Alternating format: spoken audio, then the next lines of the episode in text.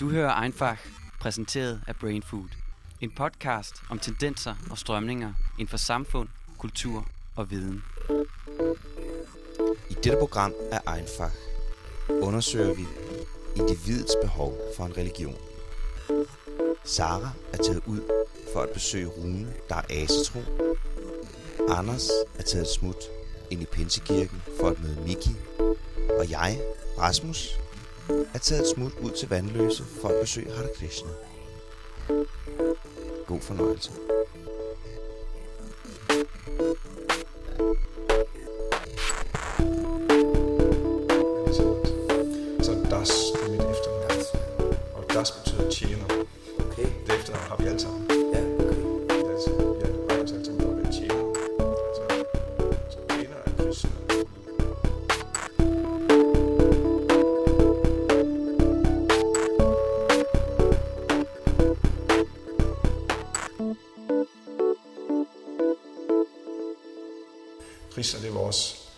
Vores navn på Gud.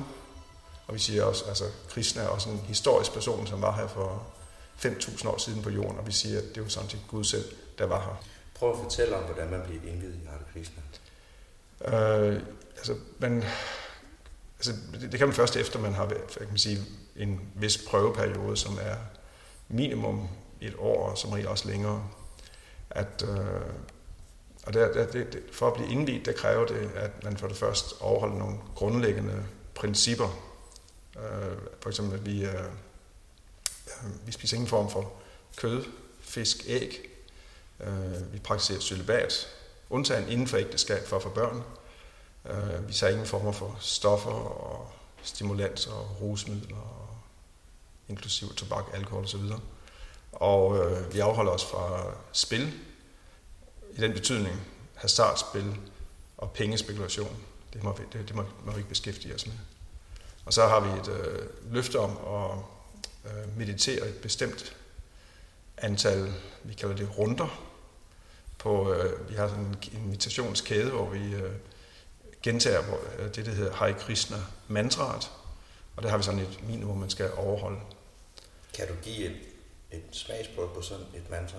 Øh, sagtens. Ja. Øh, Hare Krishna, Hare Krishna, Krishna, Krishna, Hare Hare, Hare Ram, Hare Ram, Ram Ram, Hare Hare.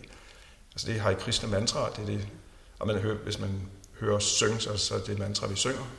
Og, øh, og vi praktiserer sådan en, altså en meditation øh, dagligt. De fleste af os, vi gør det tidligere om morgenen, og så, sidder, så kan man komme hen i, for eksempel i det tempel, vi er helt, så sidder vi i en gruppe herinde, og så sidder vi og siger, Hare Krishna, Krishna, Krishna, Krishna, Hare Hare, Hare Ram, Hare Ram, Ram, Ram, Hare Hare, Hare Krishna, Hare Krishna, og så videre. Og så når du sidder her foran dig på, øh, inde i jeres tempel, så har du en, en, en, en lille gul figur tegnet på, på næseryggen. Åh oh, ja, ja. Hvad skal den... Øh, Altså det er egentlig godt, øh, du kan sige, det, det, det tegn er Krishnas logo.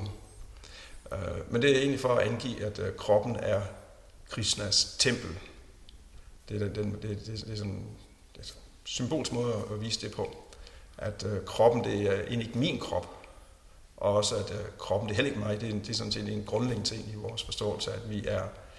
Altså kroppen, det er noget, vi bor i. Men den person, jeg virkelig er, det er, at jeg er en, en evig person. Jeg har, jeg har levet før, og jeg har levet det her liv her, og lige nu så opholder jeg den her krop, men ikke den person, jeg virkelig er. Jeg bor inde i kroppen. Og kroppen, det er øh, ikke som dels min, det er ikke min ejendom, det er Krishnas tempel. Og det betyder, at øh, jeg skal også leve på en måde i kroppen, som øh, ligesom nu er vi det her tempel, ikke? Der med samtidig samme, så er der nogle ting, vi gør. Vi, vi, øh, vi prøver at føre os ordentligt. Vi viser respekt og, og så videre. Så på samme måde, så skal vi også være, vise respekt over for kroppen, fordi at den er Krishnas eller Guds tempel, og man skal bruge den i, øh, i Krishnas og Guds tjeneste. Hvis du skulle øh, tage os igennem en helt almindelig dagligdag her i øh, templet og, og jeres tilhørende bygninger, hvor du, fortalte, du startede med at fortælle om, at du, du, du vågner om morgenen og laver øh, jeres mantra og så videre. Mm. Prøv, at, prøv at tage os igennem sådan en dag. En Ja. almindelig Hare Krishna dag. Ja, altså vi står op ved en øh, halv fire, fire tiden. Og ja, okay, jeg selvfølgelig børster tænder og tager bad og tager rent tøj på og så videre. Og, når, og så mødes vi her øh, i templet klokken halv fem.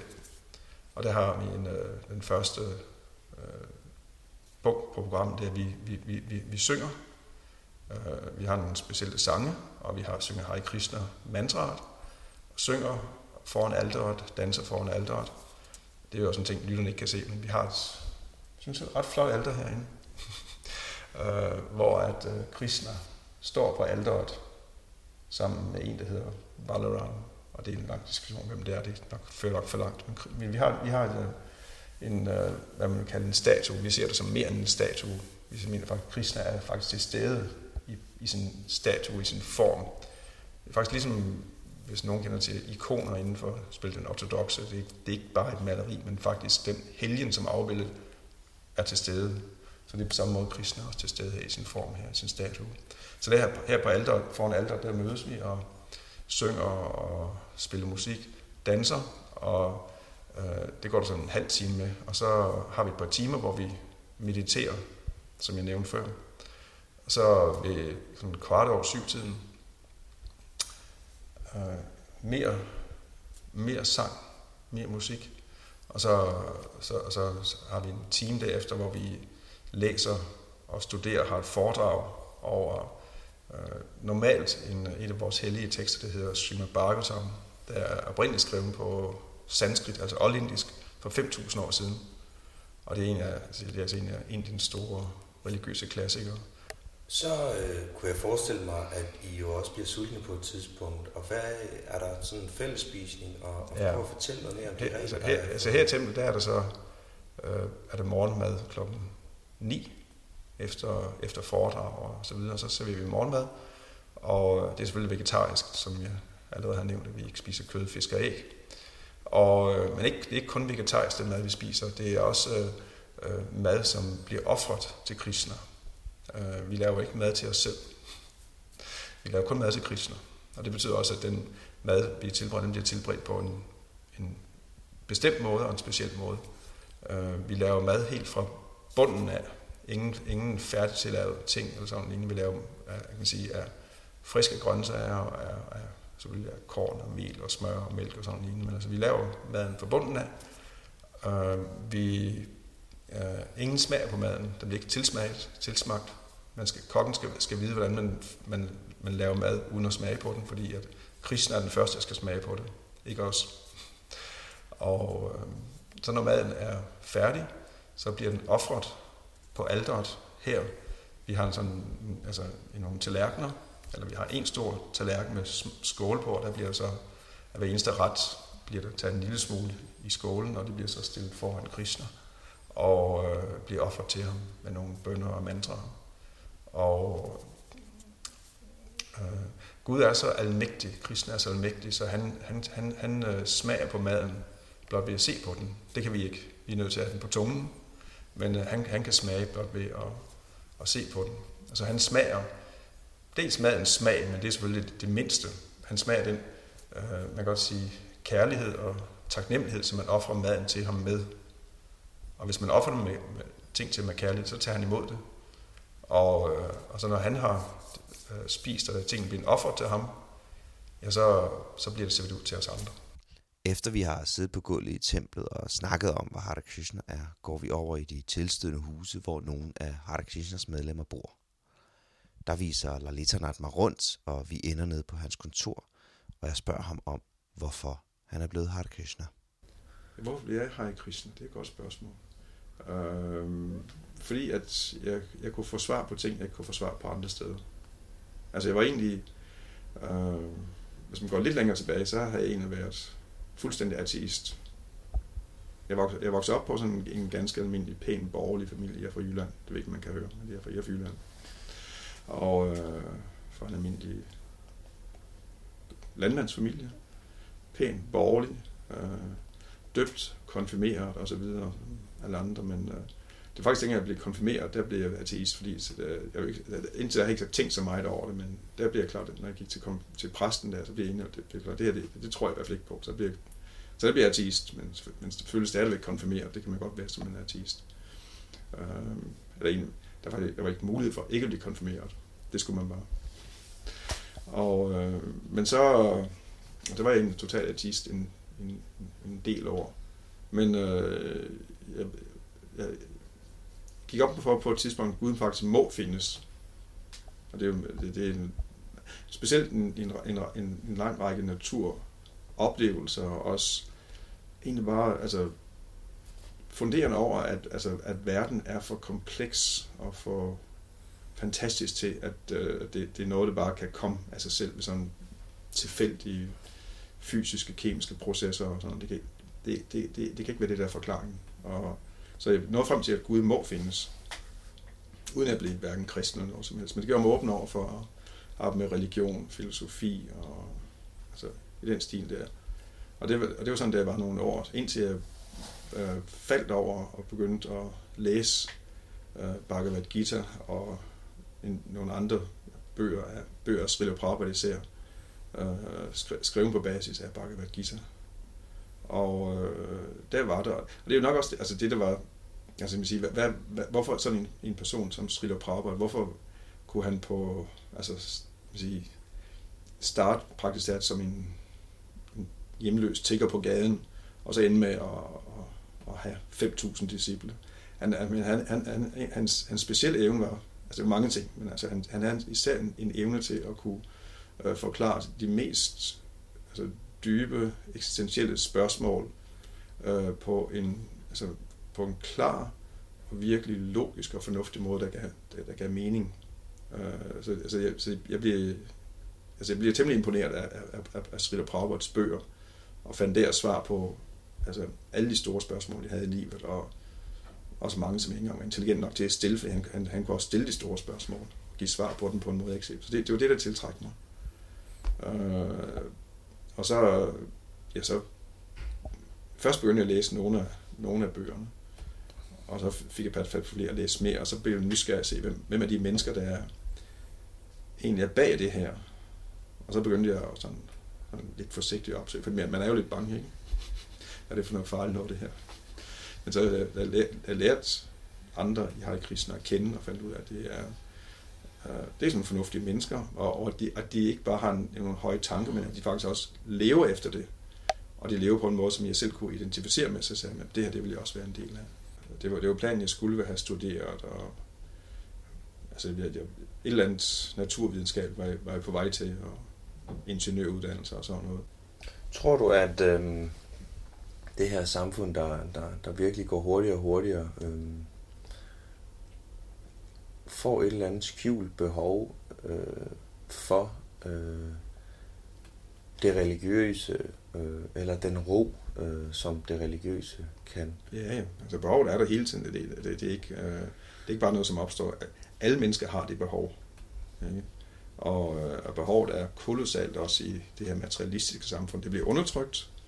Øh, man forsøger at aflede opmærksomheden til andre ting, og det er faktisk også øh, og, og, og, og kvæle folks åndelige behov er faktisk en måde for økonomien til at hænge sammen på os. Fordi at hele det materialistiske samfund bygger på ideen om at producere og forbruge og producere og forbruge. Ikke? Og, og, og, og man kan ikke få gode forbrugere, medmindre de er sådan lidt kronisk utilfredse. Fordi hvorfor skulle de ellers, hvordan skulle man ellers kunne øh, få dem til at, at købe det ene og købe det andet, hvis de egentlig bare var tilfredse med de nødvendige ting i livet. Så, så, så og det, det er faktisk, altså, det er selvfølgelig sådan lidt på en måde skræmmende, men et, et materialistisk kapitalist samfund kan ikke gøre folk tilfredse. Det bygger på at holde folk ikke, ikke for utilfredse, fordi så bliver det borgerkrig. Men altså, der skal være sådan en hele tiden en nagende, kronisk utilfredshed. Så derfor så bliver åndelige ting bliver tilbøjelige til at blive undertrykt. I hvert fald ikke, ikke fremme, fordi det er ikke noget, der gavner den økonomiske aktivitet. Nogle steder bliver det decideret undertrykt. Jeg ved ikke, om jeg går så hårdt at sige, det er, hvad det foregår her i vores land. Men øh, det bliver i hvert fald ikke, mener, det, det er ikke en del af agendaen, at folk skal arbejde med åndelige ting, religiøse ting. Behovet er der, og... Øh, øh, tror du, det bliver større i vores samfund, eller tror du egentlig, det er et konstant behov for, for alle det, mennesker det, til alle det, det, det, det er konstant, det er i hvert fald en ting, det er. Øh, og som kan man sige, materialismen, den bliver der bliver skruet op for den, det bliver hele bliver accelereret mere og mere, så vil frustrationen også blive større. Og hvad det fører til, øh, om, om pludselig bliver en stor religiøs vækkelse, og alle bliver Hare Krishna, eller alle mulige forskellige ting samtidig, kan jeg ikke forudsige. Eller om det bare ender med, at øh, vi, vi går amok og, og river hårdt af hovedet på hinanden, eller forsvinder ind i øh, psykofarmaka, eller hvad vi gør. Det, jeg er ikke, endda, jeg er ikke i stand til at spore om nogen fremtid. Jeg håber, altså jeg har selvfølgelig nogle håb om, at, at, vi, at der kunne ske en åndelig renaissance. Og det er heller ikke umuligt, at det vil ske, at det, at det er den vej, fordi at det, det man ser i vores der, det er, at der sker en polarisering, øh, som ikke var der for, for en generation eller to siden. To, øh, men øh, vi, ser en, øh, vi ser mange folk blive meget, meget åndeligt spirituelle, kan man sige, åbne og tage det til sig. Og vi ser også det modsatte. Øh, hele, altså med bare materialisme og jubimentaliteten og så videre, den, den, den får os ekstra skrue på. Og, det, altså, så, og hvad det ender med, altså man har de der poler, øh, hvordan det så ender med, om det ender med en, en syntese, eller det ender med en øh, eksplosion, eller det, det er jeg, jeg, jeg, er ikke, øh, jeg er ikke nogen spormand. Det burde jeg nok være, siden jeg har været med her i krisen så lang tid, men det er jeg så langt altså ikke nået. Einfach siger tak for besøget hos Lalitanat i Hare Krishna-templet i Vandløse og vender os mod en noget anderledes tro. Sara har nemlig besøgt Rune, der er asetro. Og her skal vi både høre om, hvordan hans religion er cirkulær og det underlige begreb at blode.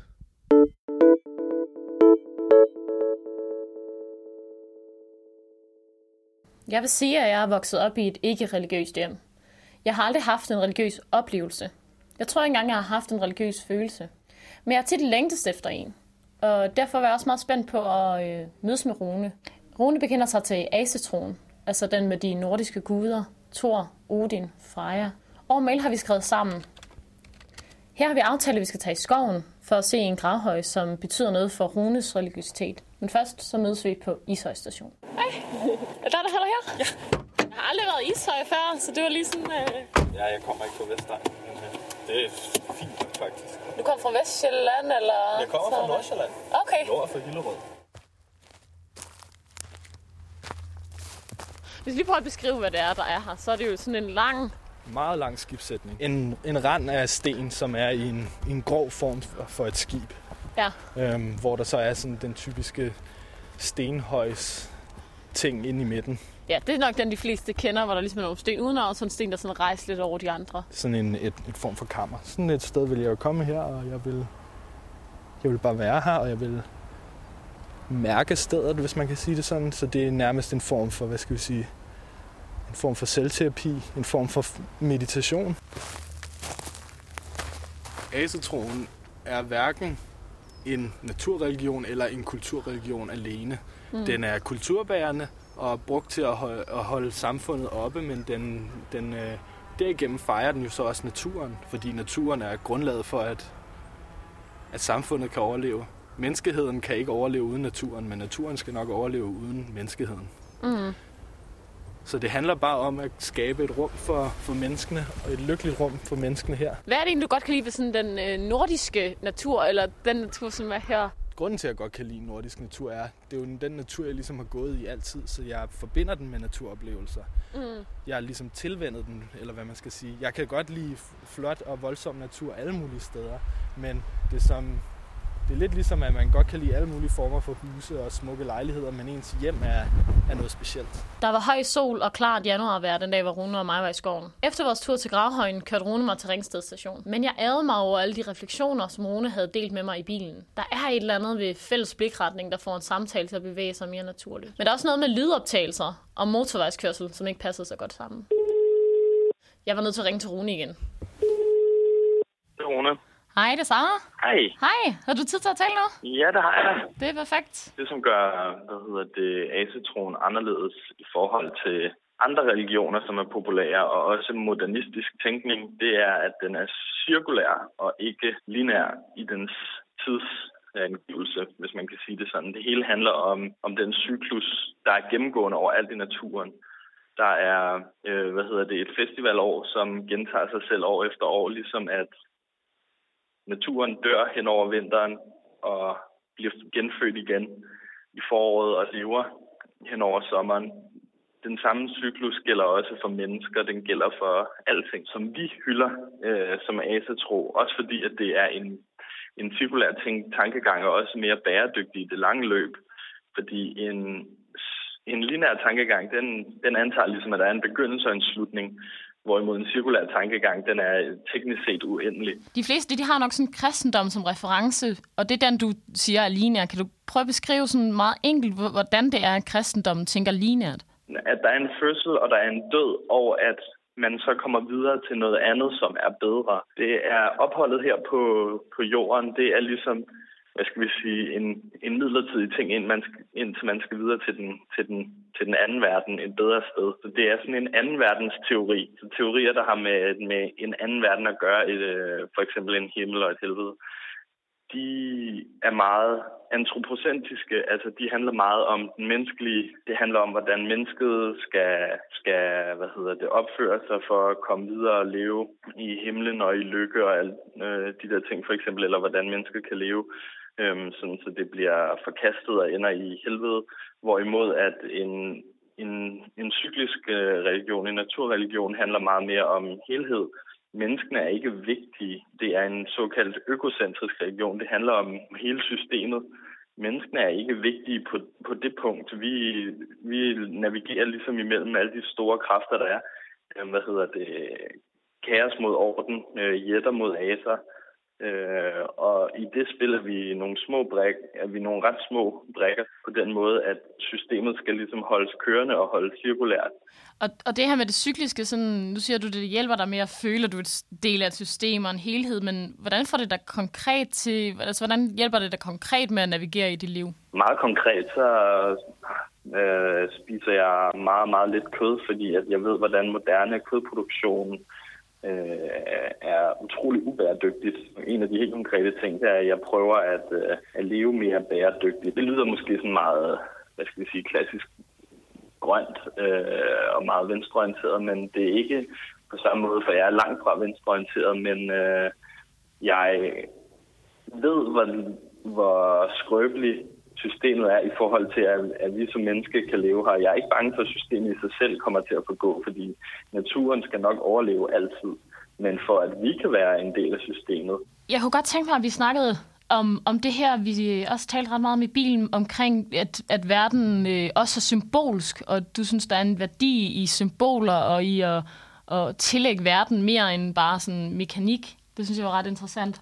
Det, det giver mig at være, at være troende, er, at det giver mig en ekstra dimension, som øh, der i den, hvad skal jeg sige, i den, den generelle i den generelle diskurs i samfundet mangler. Det, det er lidt svært, fordi vi er meget vant til sådan en øh, postlutheransk øh, videnskabstro, hvor at øh, videnskaben, som er rigtig god til at beskrive objektive og fysiske ting og finde, øh, hvad hedder det, mekanismer bagved, den er så god, at der er lagt logisk nok et meget fokus på det, men videnskaben arbejder i det objektive. Og da min oplevelse af virkeligheden er en subjektiv oplevelse, som min hjerne har skabt, er der også masser af symbolske ting, som påvirker, hvordan jeg oplever verden, og hvordan min realitet ligesom opleves af mig personligt. Øh, men hvis man er helt ateistisk, så, som jeg også har leget med tidligere i mit liv, øh, så mangler der i hvert fald for mit temperament, en dimension, øh, en forklarings, forklaringsmodel er måske et dårligt ord, men altså videnskaben kan sige rigtig præcist og meget bedre end noget andet, hvordan ting hænger sammen. Hvorimod religionen skal nærmere svare på spørgsmålet, hvorfor. Hvis man kigger helt rationelt på det, så er det mest rationelle liv, det var, at man døde med det samme. Så vil man bruge meget få ressourcer, man vil øh, hvad hedder det, have meget få udfordringer, så det rationelle liv eksisterer ikke. Livet skal være en balance mellem at være godt og nemt og svært og hårdt. Det skal være en udfordring, som også giver en tilfredsstillelse. Og den gyldne mellemvej er meget vigtig i nordisk hedenskab og i asatroen. Men hvordan udlever du ligesom din tro? Min tro udlever jeg på to planer. Der er en social plan, og der er et personligt plan. Og de er begge to lige vigtige, og de begge to er forbundet delvist til årets gang. Så der er et festivalår, hvor at, øh, der er fire hovedhøjtider, øh, som falder overens med jævndøgn og med solværv, hvor at jeg, øh, hvor jeg hvad hedder det, udfører et ritual, som bliver kaldt blote, som kommer af et, øh, et øh, oldnordisk ord, som hedder blod, og som, del, som har nogle rødder i blod, og som har nogle rødder i, øh, og som betyder offring. Øhm, fordi at ritualet tidligere har fokuseret meget på blod. Øhm, og det er noget, som der ikke er særlig brugt i nyhedens øh, praksis, men som jeg synes er meget interessant, og som jeg arbejder fremadrettet på at, på at, på at få genoplevet. Men der øh, mødes jeg tit med gode venner, som også er asatro eller hedninge, nordisk religiøse, og vi udfører et ritual, hvor som baserer sig på, at vi stiller os i enten i en rundkreds eller i en, øh, i en halvbue omkring noget, en, et, en form for alter, og der bliver givet nogle forskellige skåle til forskellige skåle til forskellige guddomme, og det er ligesom en, en symbolsk fejring, og der er nogle symbolske ofre, hvor der bliver hvad hedder, givet nogle gaver, og det er ikke direkte ofringer, hvor at det er øh, den direkte værdi, men det er den symbolske værdi. Men på, øh, dem er der så fire af, øh, hovedsageligt i løbet af året, og så kan der lægges nogle andre ting ind. For eksempel nu, hvor jeg øh, hvad hedder, snart skal skifte bolig, så kan der være noget indvielse af boligen. Og øh, det, der normalt er med ritualerne, er, at de både har en symbolsk øh, de har en symbolsk betydning i forhold til magterne, men de har også en praktisk øh, funktion i forhold til øh, ens omgivelser. Altså for eksempel, når jeg skal indvige, øh, øh, hvad hedder det, der hvor jeg flytter ind, så, så er det både for ligesom at påkalde gode øh, vætter og prøve at skræmme dårlige vætter væk. Vetter værende en slags ånder, der er bundet til et, et fysisk sted. Men samtidig så viser jeg også folkene omkring mig, at jeg tager det her som min ejendom. Så derfor er det sådan en tvetydig ting. Øhm, og det er der så øh, ja, mindst fire, og så deroppe af, af ritualer.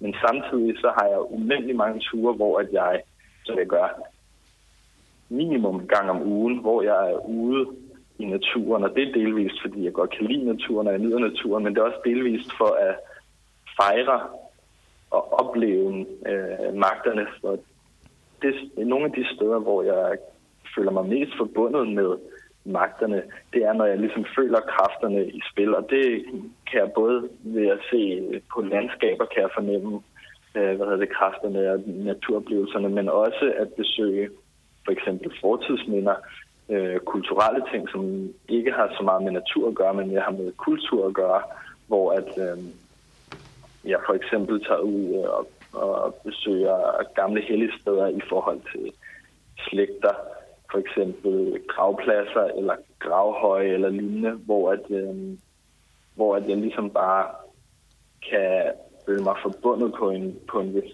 på en vis måde med, med øh, hvad hedder det, både jorden, magten og folket. Det var Sara og hendes snak med Rune, der var asetro.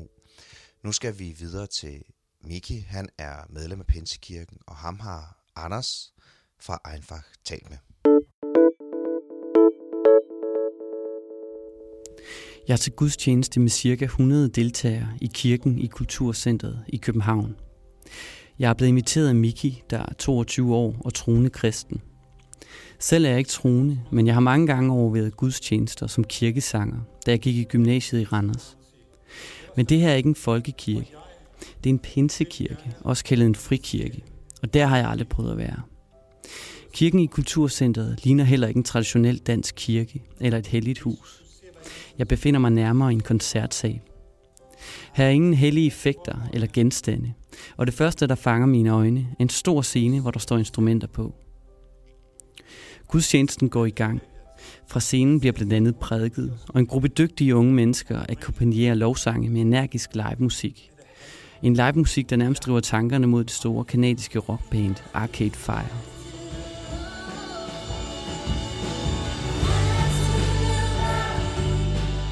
Der er god stemning. Folk synger med, og jeg fornemmer et stærkt fællesskab blandt tilhørende i salen, der aldersmæssigt spænder fra ung til gammel. Efter gudstjenesten går vi ned i de unges café, hvor vi får lidt at spise og drikke. Jeg er spændt på at høre, hvordan Miki udlever sin tro. Ja, mit navn er Miki. Jeg er 22 år og øh, bor her i København. Jeg har boet her i et halvt år. Øh, så jeg er ret ny i byen, øh, og det er rigtig, rigtig spændende. Og øh, til dagligt så studerer jeg øh, psykologi, gang øh, på fjerde semester. Øh, det studerer jeg faktisk så i Odense, så der er lidt øh, transporthister her. Og så, øh, så kommer jeg her i, til dagligt kommer jeg her i kirken, øh, har nogle forskellige funktioner, men altså det vigtigste er egentlig bare, at jeg kommer her, fordi jeg tror på Gud, og jeg vil gerne samles med andre folk, som, som har det på samme måde.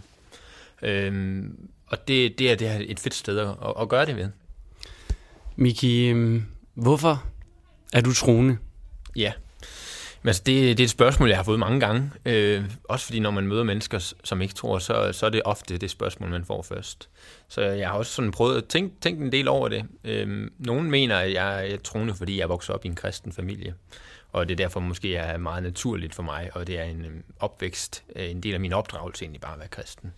Det kan da godt være en, en del af det, øh, af forklaringen. Man kan sige, at jeg har været heldig at få, få det at vide fra starten af, og derfor føler jeg mig også godt hjemme i det. Men omvendt vil jeg også sige, at øh, da jeg blev ældre og kom i teenagealderen, så der kommer vi jo alle sammen i en, ja, en situation, hvor vi også vil have vores egne holdninger. Og der prøvede jeg så at stille mig selv spørgsmålet, skal jeg også gøre det her?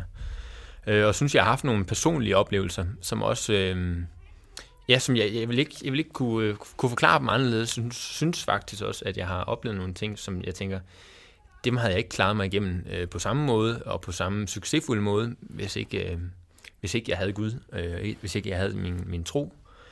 Øh, og så synes jeg, at en af de ting, som øh, måske er aller, allermest inspirerende for mig i den kristne tro, det er, øh, det er Guds øh, ekstremt store tillid til os som mennesker. Han, øh, han, han elsker os, og han ved, at vi har nogle talenter. Så når han kigger på mig, så, så ser han nogle ting, men han ser, fokuserer rigtig meget på mine talenter.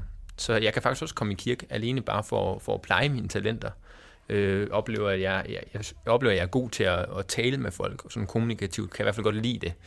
Og øh, det skal man selvfølgelig lære, man skal blive bedre, men, men det kan jeg få lov til her. Jeg kan også opleve, at når jeg studerer psykologi, øh, ikke fordi jeg er psykolog endnu, men jeg kan få lov til at snakke med mennesker herover. Og, øh, og jeg synes faktisk også nogle gange, det er nemmere at snakke om de der lidt sådan dybere, dybere tanker, som vi nok alle sammen har inderst inde, men som, som kirken er et godt rum, et godt forum til at snakke, i, snakke om. Øhm, så ja, jeg, jeg er kristen nok, fordi der er noget opvækst i det, men også fordi jeg har haft nogle meget personlige, stærke oplevelser, som ja, jeg, jeg kan ikke forklare dem anderledes. Øhm, øh, og, og det giver mig rigtig mange svar på nogle af de spørgsmål, som jeg sådan, jeg har gået og stillet mig selv. Hvordan praktiserer du så din øh, tro? Nu har vi sammen været til gudstjeneste her til formiddag. Er det øh, den eneste måde, du praktiserer det på, eller er det også sådan, at når du sidder derhjemme øh, på dit værelse, eller hvordan du nu bor, at, øh, at du så også praktiserer? Ja, kirke er en ting. Søndag er en ting. Jeg møder op her øh, næsten altid. Det er ikke altid, jeg kan, og så gør det heller ikke noget. Men, men for mig er det faktisk endnu vigtigere at have det med i hverdagen. Øh, fordi hvis jeg kun levede øh, mit kristne liv om søndagen, så, så er det en stor del af mit liv, som ikke var det. Så øh, derhjemme, der praktiserer det ved, at jeg nogle gange hører det musik. Altså, vi hørte musik i dag, mm. spillet live, det er fedt. Øh, men så kan jeg jo sætte nogle numre på øh, af nogle andre kristne bands, også sådan worldwide. Øh, og det kan jeg sætte nogle tanker i gang. Det kan også give mig ro i en, en, en travl hverdag en gang imellem. Og så Bibelen, som, øh, som ja, man ofte hører på gudstjenesterne, det er jo der, vi taler fra. Men den kan jeg jo også sidde selv og læse i. Øh, og så fordi jeg kommer i den her kirke, så er en af de rigtig vigtige ting i den her kirke, det er sådan nogle, der hedder netværksgrupper. Vi har nogle grupper af mennesker, som vi er ikke fuldstændig ens, men i, for de unge er det samme aldersgruppe. Og så mødes vi en gang om ugen, øh, egentlig bare for, for sådan at dele liv, hvordan, hvordan din uge været, hvad du lavet, har der været nogle ups and downs, øh, kan vi hjælpe hinanden på den måde. Og i det kommer det så også meget naturligt, at der kommer nogle kristne ting i, fordi at vores hverdag indeholder også udfordringer og oplevelser med Gud. så det, det gør jeg også. Øh, har gjort det i, i lang tid. Og så øh, har vi også om fredagen har vi en, øh, en ungdomsgudstjeneste, hvor jeg også ofte øh, har en eller anden rolle. Øh, men for tiden er det, og det er faktisk sådan, ja, lidt en ny tilgang igen. Jeg har haft prøvet det før, sådan en periode, periode som jeg er i nu. Men, men en periode, hvor jeg tænker, jeg behøver måske ikke lave så meget. Der er også noget, øh, noget guld i bare at være her. Fordi at, øh, ja, jeg er her jo bare. Øh, og jeg er her, fordi jeg er Guds søn, og fordi Gud, han, øh, han kan lide mig. Øh, det er egentlig, ja, skal ikke rende rundt og gøre alt muligt. Gør sig fortjent til alt muligt. Hvordan i forhold til sådan øh, jævnaldrende unge mennesker, for eksempel på dit studie, hvor jeg tænker, at der er det nok ikke de fleste, der er kristne på den måde, som du udtrykker, at du er det. Oplever du, at du er anderledes øh, fra andre unge mennesker? Ja, men altså, det, det, er, det er meget sådan et tosidigt spørgsmål, tænker jeg, fordi på mange måder oplever jeg, at jeg er meget ens med mange mennesker. Altså, jeg har brug for, at være et menneske, og det er jo også det, vi har, når vi studerer psykologi. Vi har mange af de samme behov, mange af de samme lyster, så jeg kan godt lide at have det sjovt, være sammen med mine venner, se film, går også gerne ud og fester en gang imellem, og sådan nogle ting. Øh, det kan jeg godt lide, og det har jeg behov for, for at have en dejlig, dejlig hverdag. Så man kan sige, at alle de der menneskelige behov, dem, dem, dem har jeg jo fuldstændig på samme måde, og har også mange af samme interesser. Øhm, altså nu har jeg godt nok interesse i windsurfing sådan ved siden af, og det er der ikke så mange, der har, så det kan jeg ikke dele med dem. Men, men alt muligt andet, det kan jeg. Øh, selvfølgelig oplever jeg så også, at, at jeg på nogle fronter er også er anderledes, eller oplever, at der er en forskel. Øh, og, og det er måske... Øh, det er måske primært i hvert fald i det, at jeg ofte går i min hverdag og så tænker om, over nogle af de lidt eksistentielle ting, og stiller mig selv nogle spørgsmål. Hvad, hvad er meningen med livet? Hvad er det, jeg skal? Hvad er mit kald? Altså det, det er sådan en kristen term for, hvad er Guds plan for mig? Øh, en plan, som jeg gerne selv vil udleve. Det er nogle tanker, som, som jeg har, som de måske ikke har, øh, og som andre mennesker kan, måske kan have svært ved at øh, sætte sig ind i. Du nævner øh, den her sameksistens med Gud. Kan du prøve at forklare lidt nærmere, hvad, hvad den egentlig betyder? Ja, altså, og det er jo der, hvor man kan sige, så begynder det at blive sådan lidt, lidt overnaturligt for folk, øh, fordi hvordan er det lige, jeg, jeg, jeg går ikke sådan og holder Gud i hånden hver eneste dag og snakker med ham og ser på ham som et andet menneske, sådan er det ikke. Men øh, det har udviklet sig meget, for, også fordi jeg har været her, i, været kristen hele mit liv, så der var barn der, der havde man en barnlig tro, og man havde en god fantasi, som børn nu har, og kunne derfor måske bedre sætte sig ind i nogle af de ting, der står i Bibelen. For der kræver også lidt fantasi, og der kræver noget tro, fordi det er måske ikke helt logisk altid. Øh, der kan man så sige, at øh, for mig øh, er det, når jeg sidder og læser min Bibel, er det, når jeg sidder og hører, øh, ja, hører lovsang, øh, når jeg beder øh, til, det er egentlig bare en, ja, at dele tanker med Gud og sige, åh, jeg har lige en hård dag i dag, kan du hjælpe mig med det? Jeg har en god dag, tak for det. Tak fordi du gav mig det. Så oplever jeg egentlig, at, at mine tanker, og, og der kan man godt kalde det tanker, men jeg, tror, jeg oplever også, jeg tror også, at det er mere end bare mine tanker. At der kommer nogle gange nogle indskydelser til mig, så siger det, en tanke, som siger, jamen, hey, kunne du lige gå over og snakke med ham der? Og det er fremmede person, jeg tænker, det ved jeg ikke, om jeg har lyst til. Øh, og så nogle gange har jeg taget mig mod til at gøre det, og oplever, at så kan man få lov til at også møde et behov i den person, som jeg aldrig selv ville have kun gjort. Øh, så, så jeg oplever det som, ja, en, en Gud, som altid er med og bakker mig op i det, som jeg gør, har store tanker om mig. Det hjælper selvfølgelig også mig til selv at have nogle større tanker om mig selv.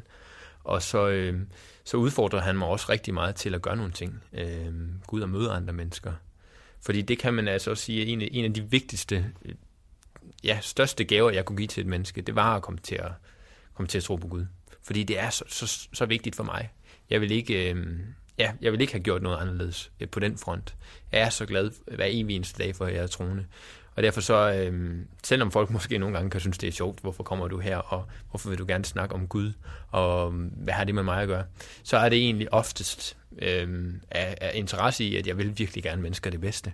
Og jeg synes, kristendom har, øh, har mange ting at tilbyde. Også mange ting, som vi har brug for i, øh, i det danske samfund. Når man kigger ud i verden, så kristendommen ser forskellig ud, fordi nogle steder, der bliver man forfulgt, nogle steder, der, der er det mere sådan de basale behov, som man har brug for en Gud til, at, som, som tryghed og, øh, og beskyttelse, at det kan, det kan han give. Det oplever jeg da også nogle gange her, men jeg kan jo ikke rundt og er bange i Danmark på den måde. Så der oplever jeg, at han opfylder nogle andre behov. Øh, ja, altså behovet for, for mening, behovet for at, øh, at, at have en historie, jeg kan kalde mig en del af. Øh, ja, så, så han giver mig meget, mange tanker, og det er oftest bare igennem tanker. Og så nogle gange, når jeg sidder og læser min bibel, og jeg har læst den flere gange, så, så er det en ting, som jeg har hørt mange gange, en historie, jeg tænker, det, det er bare en samme kedelig historie, så giver den lige mening på en ny måde. Øh, og det er, det er fed. Det er en fed oplevelse. Virkelig en fed oplevelse. Jeg har oplevet også selv, når jeg har været presset i pressede situationer, øh, også situationer, hvor jeg tænkte, det, det jeg ved jeg faktisk ikke helt, om jeg kan klare selv, at det at kunne komme ind i en kirke, sætte mig øh, på min stol nede i salen, øh, og de perioder gør jeg nok ikke så meget, for det overgår jeg ikke. Men der kan jeg sætte mig, og så kan jeg opleve, at, øh, at der er en Gud, som elsker mig, en Gud, som tror på mig, en Gud, som også er stor, for jeg tror på, at Gud han er almægtig, han kan alt. Og så giver det mig jo en tryghed i, at når han elsker mig, og når han ønsker det bedste for mig, og når han er stor og stærk nok til også at gøre en forskel, meget konkret i min hverdag, så giver det mig en tryghed. Og jeg tror, at mennesker har, øh, specielt mennesker i krise, har brug for tryghed til ligesom at jeg prøver at leve livet. For man er nødt til i livet at, at, at, at tage chancer en gang imellem og sige, jeg ved ikke helt om det her, det kan, nu må det bære eller briste. Øh, og der synes jeg, at kirke har en unik øh, mulighed og evne til at sige, men ved du hvad, kom herind. Øh, vi tror på, at der er en Gud, der kan lide dig, der har kæmpe store planer for dig, større planer, end du selv kunne, kan forestille. Øh, prøv, at, prøv, prøv at give det en chance. Se, se hvad det bliver til. Øh, og så, så oplever man ofte mennesker, der bliver så overrasket, fordi man finder ud af at holde op. Jeg, jeg kunne da meget mere, end jeg lige havde regnet med. Øh, og når jeg var sammen med de her mennesker, når jeg var sammen i den her kirke og andre kirker, øh, når man er sammen med Gud, øh, for det er også den følelse, man har jo, når man kommer i kirke, så, øh, ja, så bliver man en del af noget større. Øh, man kommer til at kunne yde noget, der er større end selv. Og det tror jeg er et menneskeligt... Øh, ja, det er noget, der er godt for alle mennesker, tænker jeg. Det var denne episode af Einfach, og vi undersøgte individets behov for en religion. Det var både med Hare Krishna, det var med asetro og til sidst med Pinsekirken. Det kan godt være, at vi lever i en sekulær tid, men det er stadigvæk fuldstændig naturligt for mennesket at tro og have en tro. Det synes vi i hvert fald blev bekræftet.